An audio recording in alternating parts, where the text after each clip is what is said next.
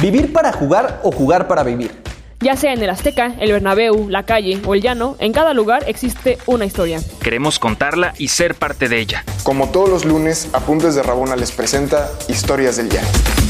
¿Qué tal, llaneros y llaneras? Un miércoles más de Historias del Llano. Hoy estoy con la alineación completa porque están Omar, ahora sí, y Sam, ¿cómo están? Todo bien, Pau. ¿Tú, Omar? Se escucha que está todo muy bien con, con Sam. Gran ánimo también, todo bien, feliz de estar aquí en Historias del y hoy tenemos un gran invitado. Eh, es un gran amigo que, que conocí en Pachuca, es Germán Mayorga, que es este exportador de metodología de fútbol de la liga. Eh, me gustaría que le dieran un gran aplauso. Ah, no, este, pero nada, es un gran amigo y me da muy, muchísimo gusto que estés aquí hoy, Germán. ¿Cómo estás? Hola, Pau, muchas gracias por la invitación. Eh, la verdad que muy bien y, y, bueno, feliz de estar aquí con ustedes. ¿Ahí me escuchas, Pau? ¿Qué tal? Sí, sí, sí, ya, ya. Todo Sí, te decía que muy bien, Pau, que muy feliz por la invitación y, nada, que eh, muy feliz por poder compartir eh, un poquito del trabajo que hago con ustedes. No, y pues nada, si quieres, bueno, platícanos quizá por el principio, este, preséntate un, un poquito con, con quienes nos escuchan, porque pues eres una persona de mucho fútbol que jugó un rato, también dirigió y ahora está en la, liga. Si quieres, platícanos un poquito cómo fue que jugaste, cómo fue tu paso por México, cómo acabaste ahora colaborando entre México y España, ¿sabes? Buenísimo.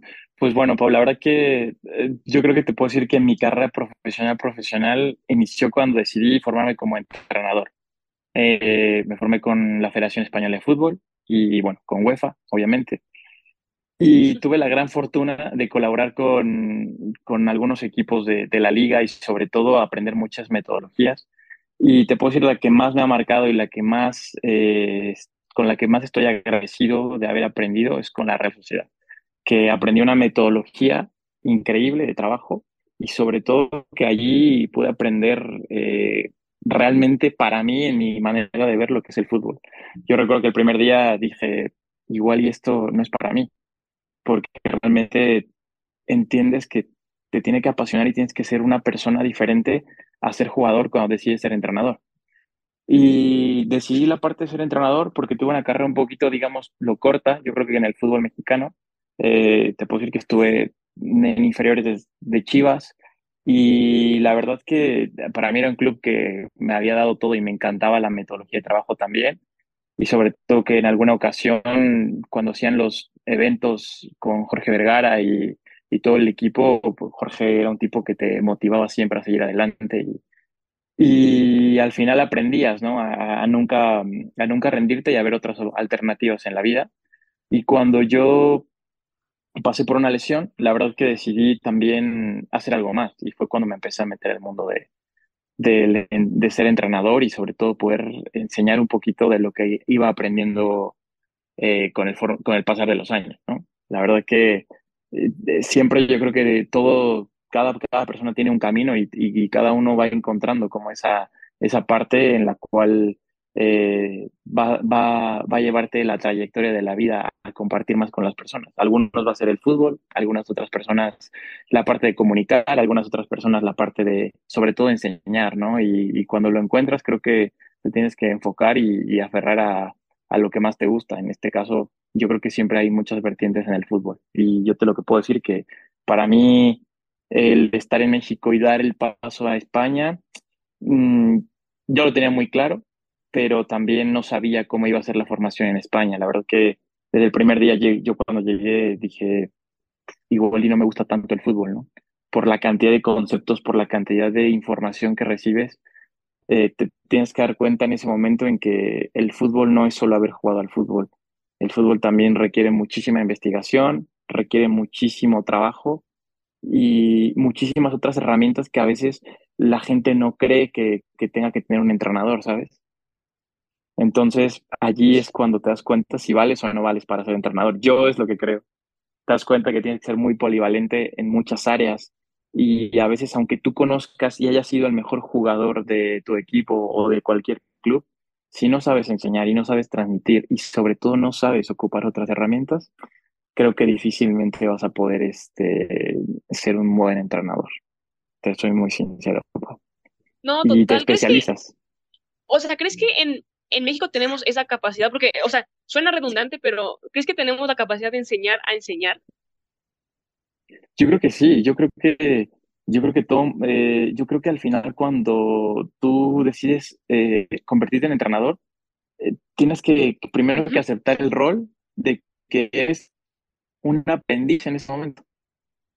Y el problema es ese, que, que, que luchas con el ego del jugador o de la jugadora, puede ser, no voy a decir que solo los jugadores, en el que yo ya lo sé, en el que yo ya sé cómo hacerlo, pero realmente eh, al final tú crees que lo sabes cuando estás en el campo, pero realmente no, no lo sabes, o sea, eh, no sabes transmitir, no sabes comunicar, porque también tienes que entender que cada persona es diferente y cada equipo es diferente. Y hay gente que se casa con un modelo de juego y cree que todos van a poder jugar igual. Y la verdad que siempre tienes que ver las condiciones de, de cada persona, ¿sabes? Eso es lo que yo creo que deberíamos darnos cuenta de la capacidad de, de que todos debemos asumir un rol de aprendices en algún momento, ¿sabes? Desde, desde el tema de las visorías, a ver, digamos que, que Sam y yo somos, somos un poquito más jóvenes. Estamos, yo tengo 12 años, Sam tiene 11, yo soy el mejor de mi secundaria, Sam es la mejor de su primaria. Entonces, ¿cuál, cuál es el, el, el escenario para que tengamos alguna oportunidad o de ser vistos o de ser acercados o de alguna manera poder tener alguna cercanía con la estructura de fútbol profe- profesional que hay actual, actualmente en México? Es decir, ¿cómo está el sistema para que dos, dos niños, un niño, una niña promedio, que son muy destacados, puedan acercarse y finalmente acceder al profesionalismo en México? ¿Cómo funciona actualmente? Yo te puedo decir algo ahí que, que por ejemplo, lo que yo hago, eh, yo colaboro con algunos equipos de la Liga Española de Fútbol y con algunos aquí en México, sobre todo por el tema de acercar un poco más las oportunidades a los jugadores y a las jugadoras, porque creo que sí es muy complicado a veces la parte de que luego nadie nunca sabe cómo llegar a un club. Yo creo que eso te lo vas encontrando al final eh, del día, siempre te vas encontrando esas, esas problemáticas, pero yo también te voy a decir una cosa, yo creo que también en México no toda la culpa de los... eh, mucha gente piensa que, que es muy complicado llegar al fútbol, es complicadísimo, claro que sí, porque yo siempre digo que es una parte de algunos privilegiados, pero también es que en México necesitamos una estructura deportiva eh, a nivel social, que eso te permita tener más cercanía con la parte del deporte y que eso también te dé una, eh, una herramienta extra, porque al final, pues sí, puede ser que te gusta el fútbol todo el tiempo, pero igual es que eres bueno jugando al fútbol, pero eres un mal atleta, o al final lo vas a dejar en ciertos años. Entonces, eh, yo siempre creo que la parte de la educación y combinarla con la parte deportiva es fundamental, porque a esas edades que tú mencionas, este, es, es, prácticamente que estén jugando, estén jugando los, este, los niños. O sea, es solo jugar. Y realmente de ahí, dependiendo de cada club, te va a dar alguna oportunidad o no. Digo, estamos hablando de edades muy tempranas, pero eh, la verdad yo te diría que lo principal sería jugar y de ahí buscar ya el acercamiento con los clubes, pues con los programas que ellos tienen de visoría. Al final, el problema yo creo que es más grande, es el que luego no todo el mundo confía en las visorías, saben que te puedes quedar o sabes que no. Entonces, eh, esa es yo creo que la complicación a veces en México. Y porque también te voy a decir una cosa, la mayoría, yo veo este problema, que la mayoría cree que todo es gratis y a veces no se preguntan de por qué el club tendría que invertir en alguien que no conoce. Y desgraciadamente, pues todo en la vida cuesta, ¿no? Y hay que también luchar por esa parte de trabajos y de todo. Entonces, yo creo que a esas edades lo más importante es jugar, pero lo más importante sería estar cerca de una estructura deportiva que te permita hacer todo esto, ¿sabes? Eh, Sé que no he contestado tu pregunta, pero es, es principal eso, ¿sabes? No, claro, claro. Ahora, e- estructuralmente, cu- ¿cuáles identificas tú que son las principales diferencias en dos procesos que son hermanos, pero entiendo son diferentes? Primero, la visoría, aquí en México y en- con relación a México y España. La visoría por un lado, y luego ya la formación. ¿Qué cosas crees que son las principales cosas? Claro, hay, hay muchísimas, pero digamos, tratando de ser, de resumirlo un poco, que hagan una diferencia tan grande entre la cantidad de futbolistas de élite o de alta competencia que se pueden generar en México o que se pueden generar en una liga como la española. Es muy diferente el formato. Yo creo que lo, mismo que te digo, eh, al final el formato es tan diferente que de las veces que yo he estado en, en España, eh, pocas veces he visto que hagan unos tryouts, un showcase o unas visorías. Esto es muy común en México, en América Latina y en, este, Estados Unidos.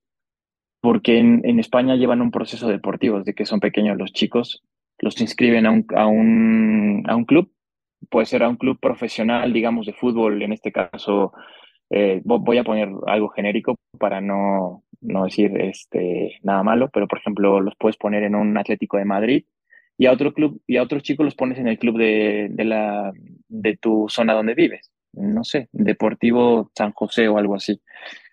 Y al final, eh, al final los, los, dos chicos, tanto los que están en el club o como el que está en el otro equipo, tienen una formación deportiva desde pequeños y van conociendo conceptos técnico-tácticos que les van ayudando a que cuando ya quieren dar un salto profesional o una categoría más alta, eh, les permiten eh, tener esta información. Aquí en México, pues yo creo que la parte deportiva mm, del fútbol, seamos muy realistas, pues te avientan el balón y ahí juegan los niños. Realmente, yo les sigo viendo en muchos colegios que sigue siendo así.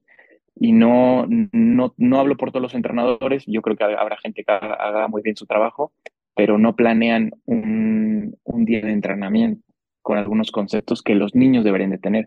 Ahí es donde te digo que el entrenador, aparte de ser entrenador, tiene que tener una función pedagógica, tiene que tener una función eh, que le permita desarrollar al niño desde pequeño. Entonces, eso es lo, lo que a veces cuesta trabajo entender y, a lo mejor puede ser muy bueno de, en el colegio algún chico y cuando da el salto a un equipo de, de algún club, le cuesta más.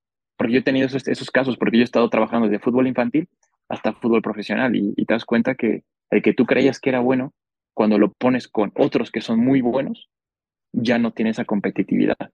Eso también, yo creo que son una lista de factores que yo, yo siempre hablo porque tengo un taller que se llama Taller para Padres con hijos futbolistas, que al final me preguntan, oye, pero es que mi hijo es muy bueno y, todos tienen hijos, todos te puedo decir que siempre me han dicho que tienen hijos muy buenos. Pero en esa parte de hijos muy buenos, hay una parte en la que después no tienen eh, esa competitividad que se necesita para jugar al fútbol. Y el fútbol, eh, tan solo en México te demanda cierta, cierto nivel de competitividad y en España te demanda un nivel de competitividad mucho, mucho más alto. Por eso yo creo que la mayoría de los jugadores cuando se van a España les cuesta mucho trabajo el adaptarse. Y te hablo de un área profesional, ¿eh? te hablo de un área profesional y eso es lo que dices, oye, si ese es profesional y le cuesta tanto y no juega, ¿por qué será? pues malo no es, pero realmente es que tampoco los otros es que van a, van a dejarle el paso libre, ¿no? Ahí hay que competir por un lugar y, y, son factores que a lo mejor los padres o los chicos o a veces los entrenadores no se dan cuenta y te puedo decir que en el caso del fútbol infantil o el fútbol base en México, pues la mayoría de los entrenadores quieren ganar el partido de cada semana sin ningún objetivo real.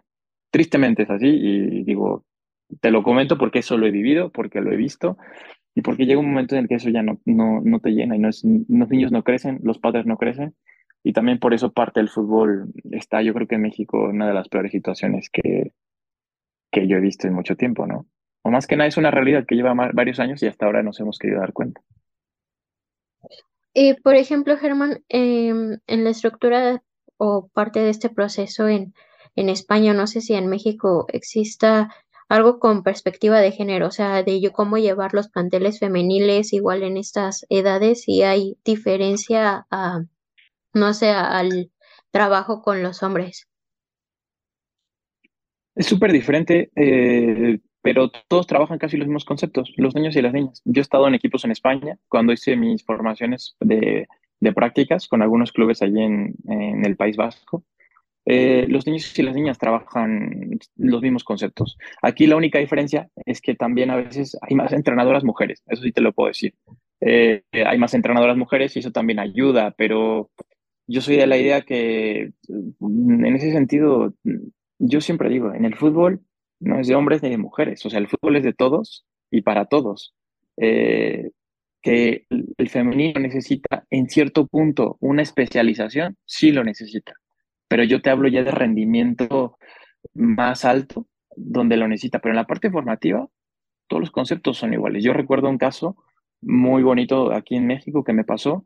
Tenía un equipo de, un colegio y eh, tenía solo una niña en el equipo.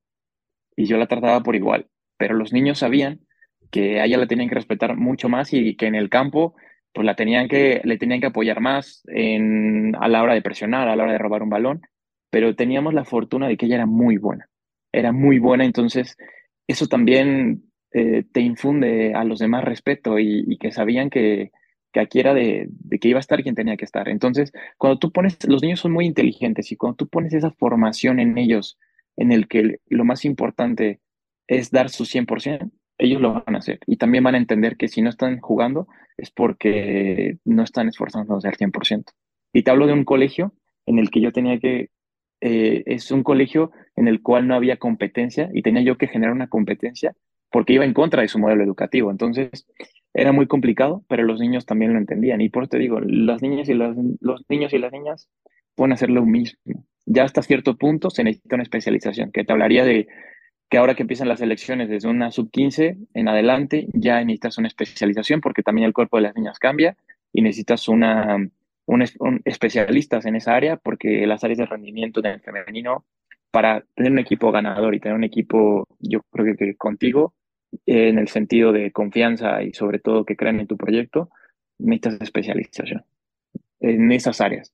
Pero de ahí para abajo, todos los conceptos deben ser los mismos. No, total. Yo te, quería preguntar porque sí creo que quizá antes no lo habíamos visto, pero quizá en la femenil en México ahora, lo que fue el cambio de Juárez con Mila, por ejemplo, que creo que va un poco por ahí, este, y que quizá la femenil en, México, a diferencia de España, que tiene muchos menos años, que quizá todavía tiene que tener un periodo mucho más formativo, aunque ya sea profesional, eh, ¿cómo crees que es el balance? O, o sea, como que al final me digo, o sea, sí, lo que ha hecho Mila fue, o sea, bueno, eh, está siendo sensacional, o sea, ¿crees que les dé para más? O sea, ¿crees que a partir de aquí, o sea, esto permea hacia otros clubes, ¿no? En cuestión al menos metodológica. Yo creo que, bueno, del tema de Mila, yo, yo sabía que esta temporada iba a ser muy buena para, para Juárez por, por muchas circunstancias, ¿no? Además porque tengo ahí una amistad con ella. Eh, pero te voy a decir una cosa, Pau, yo creo que solo es el trabajo y un trabajo bien hecho. Un trabajo bien hecho porque yo creo que hay plantillas en México que están superiores a Juárez, pero a veces, yo siempre lo digo, no todo es el dinero, no todo es el fichar eh, jugadoras increíbles, porque tú puedes fichar, puedes tener aquí a las mejores del mundo, pero si tú no las sabes acomodar y no sabes realmente tener un plan que les motive y trabajar día con día, no vas a lograr nada. Y yo lo que te puedo decir de, de Mila, sé que ella, está, ella trabaja muchísimo, que es una mujer eh, apasionada por el fútbol y sobre todo muy inteligente en la parte de trabajar cada partido, porque te puedo decir que ella trabaja cada partido al 100% y que eso ayuda a las jugadoras, porque al final ahí entra la parte de ser entrenador, ella les está enseñando conceptos técnico-tácticos que las jugadoras no dominan yo creo que Juárez todavía puede mejorar porque tiene unas áreas de oportunidad que, que tiene que cuidar mucho si quiere competir en una fase final. Y desgraciadamente muchos equipos en México eh, dependen de buenas jugadoras y no de una buena estructura y una buena estrategia. Entonces, yo lo que haría, de la manera que yo creo que puede permear eso, es en que los directivos tomen mejores decisiones a quienes contratan como entrenadores y como formadores. De eso yo lo veo, porque yo veo mucha gente que, que, que, que no ha triunfado en el fútbol varonil y les dan la oportunidad en el femenil porque es lo que hay. Y yo creo que siempre el fútbol femenil debe ser una elección, porque es muy diferente. Entonces, yo creo que la diferencia ahí con Mila es eso, que, que ella conoce muy bien la parte del fútbol en general, porque ella ha dirigido hombres también y, que al final conoce y está definido lo que ella quiere lograr con las chicas. Entonces eso yo lo veo increíble, la verdad. Yo creo que Juárez va a ser y es la sorpresa de, esta temporada, pero yo creo que más que sorpresa es, es una recompensa al trabajo, al trabajo y que no es suerte y es trabajo duro de, Mila y de, de su cuerpo técnico allí, la verdad. Ahora, vámonos del otro lado, Germán, es decir, desde tu perspectiva, que es la de director técnico y visor, en este caso, formador. Cuéntanos un poquito de, tu semana o de tu día a día para entender cómo, funciona tu trabajo de una manera un poco más puntual. ¿Cómo, cómo es un, un día, un par de días en tu labor? Caótico, te puedo decir que es muy caótico pero súper interesante. Mira, yo cada, mm, durante el mes de, digamos, los primeros meses de los años, siempre programo como todas las actividades y todos los eventos que vamos a tener durante el año, porque como, como lo mencionaba, colaboro con algunos equipos de la Liga Española y lo que yo hago es que eh, los equipos o gente del staff, también formativo del fútbol base o, o visores, vengan a México y podamos impartir algún clinic o algún taller y lo vamos seccionando por, por áreas dentro de México. Eh, por ejemplo, este año tenemos planeado para Ciudad de México, Pachuca, eh, Veracruz y Puebla. En esas áreas eh, tenemos que terminar fechas para ver con qué club o con qué metodología y de trabajo vamos a realizar alguna convocatoria. Porque posteriormente a ello, este año, como es el año del Mundial del Femenil, pues yo creo que es un año súper bonito y súper importante nos invitan a torneos que solo accedes mediante invitación y juegas con los mejores equipos. Entonces, al final de allí este programa o lo que hacemos también es para darle oportunidad a los chicos a que puedan ir a, jugar un torneo a España, a que conozcan un poquito la parte deportiva, de cómo es. Yo siempre digo, los jugadores que me he llevado a España y que han ido conmigo, siempre se los digo así, le digo, esto es una oportunidad para que te des cuenta si te gusta realmente el fútbol o que realmente aproveches que el fútbol también te da para viajar y para hacer otro tipo de cosas o para conseguir una beca académica. O sea, el fútbol no a veces es solo llegar al profesor, a veces tienes que darte cuenta hasta dónde te alcanza y qué hacer con lo que te alcanza, ¿no? Entonces, ese tipo de, en mis días programo todo esto que hacemos y haces de todo, o sea, independientemente de ser entrenador y, y visor y, o como dicen en España, ojeador, pues también lo haces aquí como de promotor, lo haces como en el área de marketing, desarrollas todo y también es como al final crear un evento, ¿no? Para la, para la gente y hacerles creer y, sobre todo ver que el fútbol también requiere una inversión personal, no solo que los clubes te deben de dar como la oportunidad de probarte, ¿no? Porque eso nos pasa mucho que eh, nos preguntan, oye, pero ¿por qué esos talleres los cobran o por qué los clínicos los cobran? Digo, porque al final viene gente de fuera que te enseña una metodología diferente de trabajo y que te la quedas tú, o sea, eso es para ti y que eso te va a ayudar en el día a día del fútbol. Y hacemos, por eso te, les comentaba um, recién que le, cambiamos un poquito la cara a las visorías de esto, porque es más un aprendizaje, no solo una visoría que te queda ahí que al final se te va a olvidar en la vida. Esto te lo recuerda siempre, porque te enseñamos una metodología de trabajo y oportunidades en las que tú puedes llegar a ser eh, jugador o jugadora profesional. Ahora, para antes de, ir cerrando, y no sé si Pau y, Sam también tengan otra pregunta, pero, por ejemplo, si hacemos la, comparación con España, pues quizá está acompañado de otros temas sociales, económicos, en fin, hay, hay un contexto con diferencias importantes entre los países. Pero si lo hacemos con un país mucho más similar de América Latina, con economías similares, con sociedades similares como es Argentina, por ejemplo, México y Argentina, países que en el fútbol, que si bien en sus ligas tienen un nivel de competencia similar, pero ya en la formación, ya en la selección, ya en la historia, en los títulos obtenidos, hay un abismo en cuanto a la diferencia. Entonces, aquí que sí son dos, que sí son dos países similares, ¿tú qué crees que, que sea el factor o uno de los factores principales de por qué exista tanta diferencia ya a la hora de los resultados y a la hora de formar jugadores? Mm, bueno, yo tengo un jugador eh, argentino que colabora con nosotros, bueno, que colabora con nosotros y que también le ayudamos en la parte de desarrollo deportivo. Y te puedo decir que sí cambia mucho, o sea, son similares, pero aquí yo siempre trabajo algo muy importante. Tú puedes crear algo, pero la parte de la mentalidad que vas a tener para obtenerlo es bien diferente. La mentalidad del jugador argentino a la hora de hablar de fútbol es que realmente pueden comer, eh, desayunar y cenar fútbol todo el tiempo. Y, a veces aquí en México, yo creo que a los chicos se les ha olvidado esa parte, porque realmente allí yo creo que radica mucho la diferencia. También salen más, te que creo que hay más jugadores argentinos en, también en, en, en Italia, en España, eso también ayuda bastante. También creo que la parte, no voy a hablar solamente de, ah, es que los argentinos son mejores, yo creo que también lleva un contexto general, ¿no? Hay muchos argentinos tienen la nacionalidad italiana y les es más fácil irse a Europa. También hay que hablar esa parte, o sea, no es solo, ah, ellos se van. No, pues cómo también se van, ¿no? Bajo qué condiciones.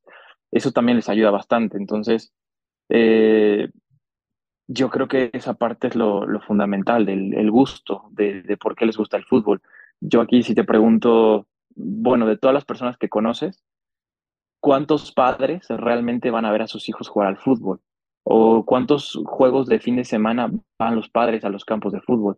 Allí te das cuenta cómo esa comunicación de, de guiar al jugador o a los hijos en este caso en el tema del fútbol. Eh, son varios, yo creo que son varios eh, contextos en los que a veces no nos damos cuenta y que solo en México se exigen los resultados. Yo solo digo que por eso es muy difícil jugar en México y la liga en México, porque te pide resultados muy rápidos, con poco trabajo y, y los más bonitos. O sea, quieren tener todo el match y a veces no es posible. Sinceramente, también desde la base, a veces no es posible. Eh, yo creo que hay, una, un tema más que nada ahí también mental, ¿sabes? O sea, no, no te podría decir más tampoco del fútbol argentino. Yo tengo la experiencia con este jugador que tenemos. Él está jugando en Grecia ahora, en una segunda división, y te puedo decir que pues, le está yendo muy bien, pero eh, ha sido porque todo el tiempo lo ha peleado. Y el padre ha estado detrás de mí todo el tiempo diciéndome, oye Germán, ¿en qué me puedes ayudar? ¿En qué me puedes ayudar? Todos los días, eh, eso creo que también cambia y radica el, cómo querer lograr un sueño, ¿no? Y, al final ellos, tan, por una u otra manera han encontrado la manera de jugar en Italia y yo creo que también eso es loable, ¿no? El, el buscar las oportunidades y aquí a veces muchos esperan a que les lleguen. Desgraciadamente, ¿eh? o sea, es un contexto también más ideológico que a veces este, futbolístico. ¿Algo más, Sam, Pau? Sí, yo para ir cerrando, por ejemplo, Germán, ¿tú consideras que el fútbol y sobre todo a estas a esas edades en las de captación de jugadores, jugadoras, ¿crees que es una responsabilidad implícita o que se da naturalmente que al final terminen por formar a personas? O sea, que vayan un pasito más adelante de lo que pueden aprender como jugadores a, a no sé, a, percibir nuevos valores, a justamente lo que dices, pelear por tus objetivos, eh, no solo día a día, sino que es un trabajo con el que ya te quedas como, como persona para otras tareas en el futuro.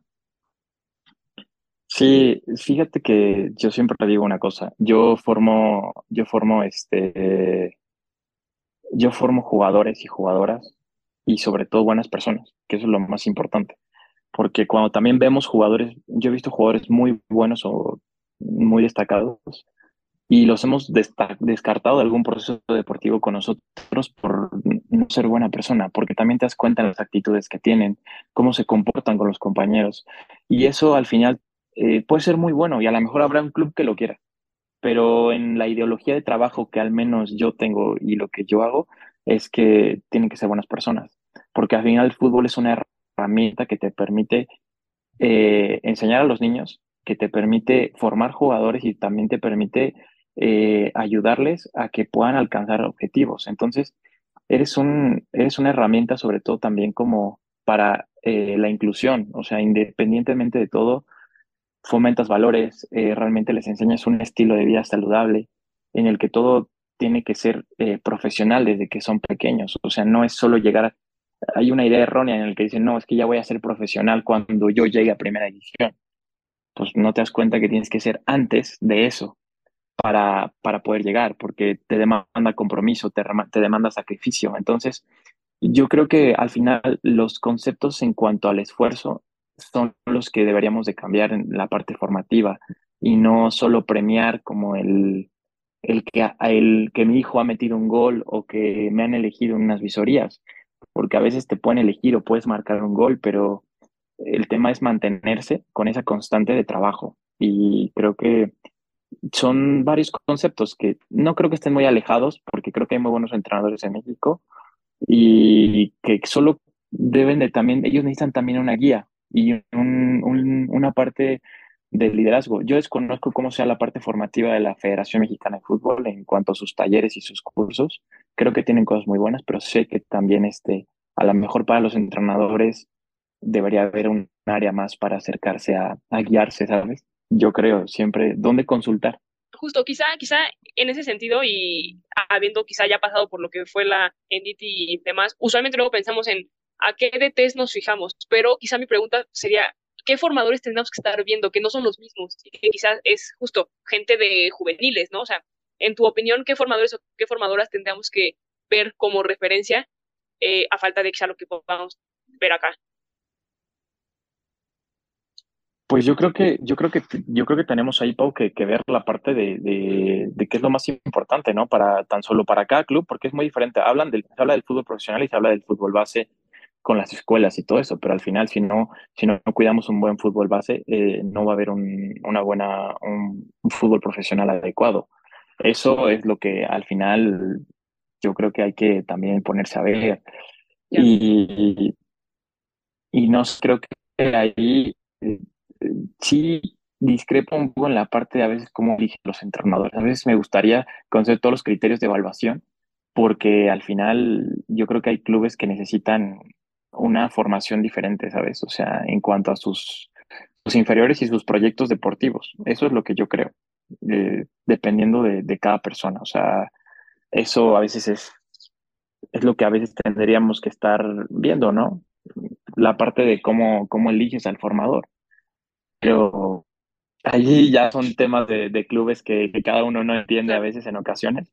Pero sí creo que también, Pau, no hay, no en todos los clubes tienen una ideología y una metodología. Por eso cambian tanto, porque a lo mejor eh, yo no veo mal que cambien entrenador cada, si quieren, cada tres meses, pero lo que sí veo mal es que, este, que por ejemplo, no tengan una identidad de, institucional, ¿sabes? Eso yo creo que es un compromiso que tienes que tener como, como persona. Yo sí te digo, y yo creo que tú lo sabes, Pau, en España pues hay gente que a lo mejor aquí lo vemos muy dividido en ocasiones, pero hay gente que es de toda la vida de un club, ¿no? Uh -huh. Y que sienten los colores. Y entonces ese sentimiento de pertenencia también, yo creo que lo necesitan las jugadoras, los jugadores, y no tener esa facilidad a veces de, ah, me voy porque aquí ya no funcionó, ¿no? Pues yo siempre creo que hay que hacer que funcione. Y si realmente que no funciona, pues ahí, ya bueno, ahí puedes dar el paso a cambiar, pero creo que es esa parte también, porque la parte de identidad con el club y no solo estar por estar, ¿sabes? No, pues quizá con eso nos vamos, ¿no? Que en general, tanto en la cancha como en la vida, hay que hacer que la vida funcione, hay que hacer que las cosas funcionen, ¿no? Este, y eso pues sí está en cada, en cada uno. Eh, muchas gracias, eh, Germán, por, por estar aquí con nosotros. Ahí ya este, te, estaremos quizá hablando para escribir y hacer eh, otro tipo de cosas. No sé si quieras dejarnos para que la gente también te conozca más y, y sepa qué haces, tus redes y demás para que vean justo a qué eventos pueden ir o ver y demás. Eh, adelante.